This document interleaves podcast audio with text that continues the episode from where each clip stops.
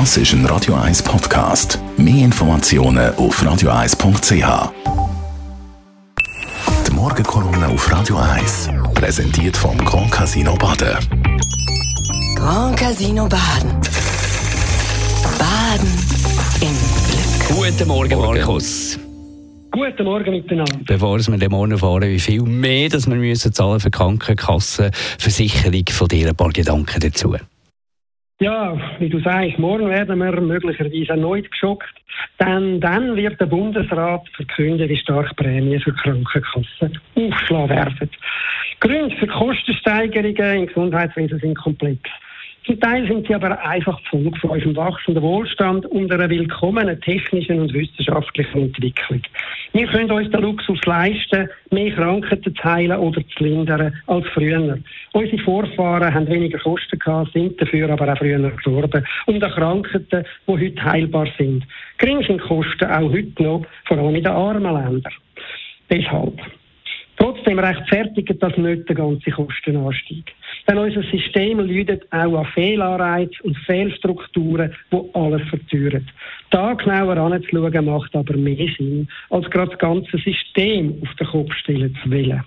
Das gilt etwa für die Forderung nach einer Zentralisierung oder Verstaatlichung vom Gesundheitswesen. Gegen Zentralisierung spricht allein schon, dass das die Bevölkerung nicht will. Die Idee von einer Einheitskasse hat die Bevölkerung be bereits dreimal in Abstimmungen eine Abfuhr erteilt. Und das aus guten Gründen. Für eine Zentralisierung und Verstaatlichung werden geringere Kosten für die Administration, für die Werbung und für Mehrfachstrukturen ins Feld geführt. Der Wettbewerb ist zudem ohnehin zu gering, weil ja in der Grundversicherung alle Kassen das Minimum anbieten müssen und eh niemand abweisen Trotzdem sind die Anreize für unabhängige Kassen noch grösser, auf Kosten und Dienstleistungen zu achten, als wenn es überhaupt keine Konkurrenz gibt und keine Wahlmöglichkeiten. Vor allem aber sind Kassen gar nicht die Hauptverantwortlichen für den Kostenanstieg. Bei ihren Prämien ist der Anstieg nur unmittelbar zu spüren. Untauglich ist aber umgekehrt auch die Forderung, das Gesundheitswesen gänzlich am Markt zu überlassen. Die Amerikaner zeigen, wohin die Absicht führt.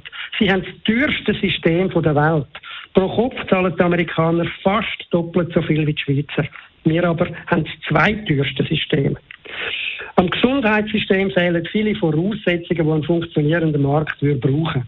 So fehlen uns zum Beispiel als Konsumenten oder Konsumentinnen die Informationen, um zu beurteilen, ob die Verschreibung von einem Arzt oder einer Ärztin überhaupt nötig ist oder ob der Preis auch am Nutzen entspricht.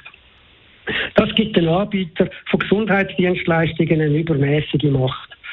Oder hätte man keine Kassenpflicht, wie das Zürcher SVP-Regierungsrätin Nathalie Rickli vorgeschlagen hat, gibt es grosse Anreize, überhaupt nichts zu zahlen und im Notfall trotzdem auf Hilfe zu setzen. Letztlich, letztlich bleibt uns nichts anderes übrig, als weiter an jeder Schraube zu drehen, jede Leistung und jedes Angebot nach Sinn und Unsinn zu untersuchen, um Kosten im Griff überzukommen. Und das müssen wir. Grossartige, ideologisch motivierte Würfe lenken davon nur ab und bringen nichts. Danke vielmals, Markus Diemeyer, Chefredakteur von der Handelszeitung. Seine Kolumne kann man nachlesen auf radio1.ch. Die Morgenkolumne auf Radio 1.